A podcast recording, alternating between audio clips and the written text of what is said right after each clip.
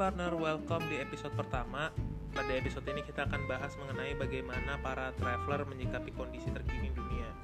Sekarang seluruh dunia lagi kena wabah yang membuat kita nggak bisa ke mana-mana. Pastinya bete banget kan, nggak bisa jalan-jalan ke sana kemari, planning liburan juga pasti berantakan. Nah, daripada bingung-bingung, waktu kayak gini tuh bisa kita manfaatin untuk kegiatan yang positif. Jangan dibawa stres, yaitu persiapan traveling. Nah, sekarang kita bahas nih, apa-apa aja yang bisa kita lakuin di rumah sambil nunggu wabahnya udahan. Pertama, buat target destinasi traveling. Nah, target destinasi traveling ini cukup butuh internet dan kuota. Jadi sebenarnya tanpa internet pun bisa lu bisa ngayal aja lu mau ke mana. Nah nanti ditentuin tuh pengennya ke mana ke mana ke mana ke mana dan ngapain ke sana. Itu udah enak banget. Lu cuma tinggal duduk di sofa atau tidur tiduran di kasur atau sambil di kamar mandi atau sambil ya di browsing browsing cari-cari tempat. Jadi itu target. Ini tentuin aja sebanyak-banyaknya. Gak usah mikirin budget atau waktunya kapan. Targetin aja dulu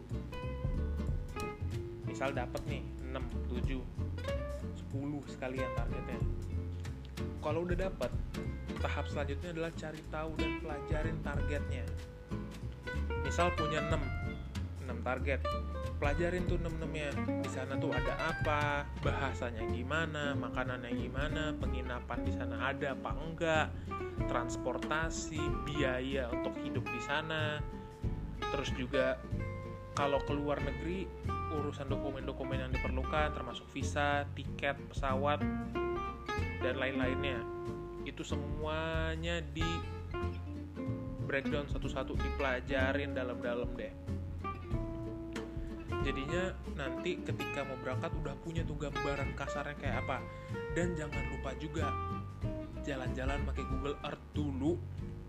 Lihat-lihat kira-kira gambarannya kayak apa. Meskipun Google Earth kadang-kadang kan nggak update ya misalkan di Google Earth itu tahun 2015 tahun 2016 atau bahkan ada beberapa tempat yang mungkin tahun 2012 diambil terakhir.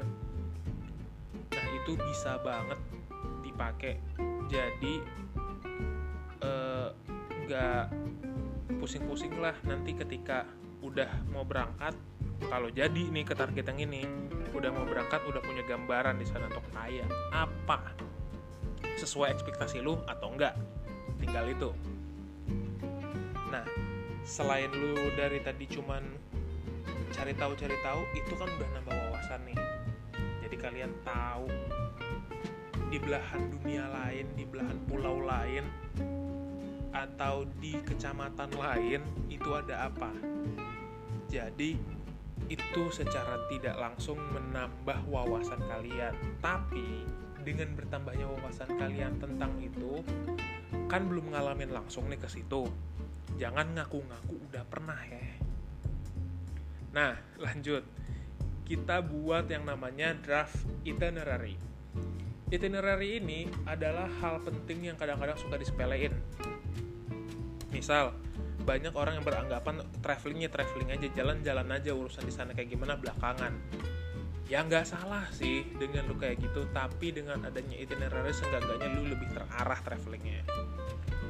Misal uh, ini disclaimer uh, suara hujan kalau masuk ke recording sorry banget karena lagi uh, baru aja hujan deras banget. Oke lanjut. Sampai itinerary tadi. Jadi itinerary ini penting. Banyak kejadian traveling yang tanpa itinerary akhirnya berantakan. Cari-carian hotel cari-carian transportasinya ujung-ujungnya waktu banyak kebuang dan travelingnya jadi kurang berkesan. Karena akhirnya destinasi yang dikunjungi ya dikit gara-gara kebanyakan cari-carian. Nggak di planning dari awal. Nanti di sana tuh naik apa gimana segala macamnya semuanya di siapin di itinerary ini misalkan nih lu mau ke satu negara lah gak usah gue sebut negaranya. Nyampe negara itu opsi-opsi penginapan hotelnya itu di mana? Nanti paling dekat ke destinasi wisata yang mau lu datengin atau tempat lokasi-lokasi target yang memang pengen lu datengin itu jauh nggak? Jaraknya transportasinya waktu yang lu gunain termasuk di sini eh, biayanya sih sebenarnya. Cuman kalau biaya itu nanti harus dipisah sendiri yaitu pos anggaran nanti akan dibahas. Itinerary ini simple tapi ribet. Ya gampang-gampang susah lah. Tapi balik lagi ke prinsip orang-orang yang bilang tadi jalan aja dulu gimana nanti di sana gimana nanti. Itinerary ini ya cuman pedoman bagus kalau memang bisa tepat waktu seplek-plekan tepat 100% sama apa yang ada di itinerary. Jarang sih ada yang bisa tepat tapi di situ serunya. Jadi kita bisa menghandle masalah yang tiba-tiba muncul. Karena permasalahan-permasalahan di jalan itu kadang-kadang nggak muncul nih di itinerary. Cuman tetap kalian harus bikin biar nggak acak-acakan tujuannya. Jadi kalian tahu mau ke mana cuman di jalannya ada apa itu urusan belakangan. Nah tadi gue singgung sedikit pos anggaran. Setelah udah buat itinerary-nya yang lengkap ya. Jadwal keretanya segala macam jadwal bis jadwal pesawat buka tutup wahana segala macam semua udah jelas di situ jamnya jam berapa. Buat pos anggaran nah pos anggaran ini adalah kira kira-kira sebenarnya karena kadang-kadang harga berubah-ubah jadi misalkan lu cari di internet sekian ternyata sudah nyampe sana harganya beda. Nah makanya jangan pernah pos anggaran ini dibuat kaku. Harus fleksibel. Dan saran dari gua bikinlah pos-pos anggaran ini dengan uh, kemungkinan termahal misalkan harga tiket pesawat dari sekian opsi di pos anggaran yang lu bikin masukin opsi yang paling mahal. Meskipun lu tahu nih ada opsi yang lebih murah. Tapi dengan lu bikin opsi yang paling mahal di situ ketika lu nabung lu udah jelas lihat opsi paling mahal segini. Kalaupun ia nggak kekejar tabungan lo ke situ dananya nggak cukup ya bisa disesuaikan kan ada yang lebih murah dan kalau nya cukup lu bisa naik yang memang lebih murah ya duitnya masih sisa berarti lu bisa dialokasiin ke yang lain atau lu tabung lagi. Jadi gitu guys. Dan juga kalau kita bicara terkait sama wabah ini nanti nih wabahnya udahan pasti banyak orang yang udah suntuk udah kelewat bosen akhirnya jalan-jalan sana sini sana sini harga otomatis naik guys. Jadi mendingan diplot lah ke red, uh, rating yang paling mahal. Tapi masih masuk akal. Misalkan harga tiket ke Eropa dari Indonesia rata-rata itu uh, eh, PP ya PP itu di 12 sampai 18 juta ya ada juga sih tiket yang harganya bisa sampai 20-an juta cuman ya nggak usah yang itu. Maksudnya kayak ya udahlah 18 juta range antara 12 sampai 18 juta tuh udah cukup. Karena senaik-naiknya nggak akan lebih jauh dari situ. Dan juga misalkan penginapan. Ya kalau lagi high season otomatis penginapan harganya naik dong.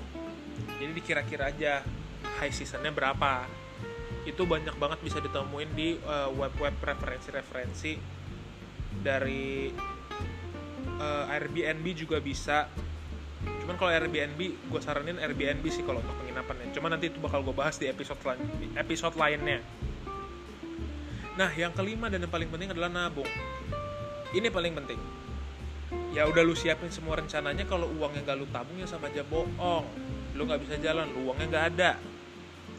Nah uangnya ini ditabung dari kondisi sekarang adalah lu nggak perlu keluar lu nggak perlu jalan-jalan sana sini lu nggak perlu makan yang fancy ke restoran ke cafe dan lain-lainnya. Nah sekarang mending lu beli bahan masak di rumah olahraga di rumah. Kan lu nggak ngejim nih. Olahraga di rumah perbanyak minum air putih nggak usah minum kopi-kopi yang aneh-aneh atau teh-tehan atau ya minuman-minuman yang lain toh juga lebih sehat tuh minum air putih air mineral. Itu lebih sehat dan lebih murah.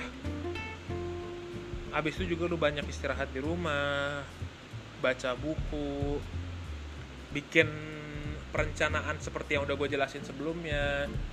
Itu akan mendatangkan energi positif ke diri lu. Daripada lu stres lu sana sini sana sini ujung-ujungnya sakit berobat juga buang-buang duit lagi nah mending ditabung jadi di rumah aja diem. Ya nggak diem sih maksudnya diem di rumah aja stay at home. Lakukan kegiatan-kegiatan yang bisa dilakukan di rumah yang positif. Dan hemat uang jangan juga belanja online kebanyakan ya. Jadi biar bisa jalan-jalan. Well kayaknya itu yang bisa kita share di sini kalau ada yang kurang bisa banget dikasih masukan ke kita. So jangan lupa follow channelnya. See you on the next episode.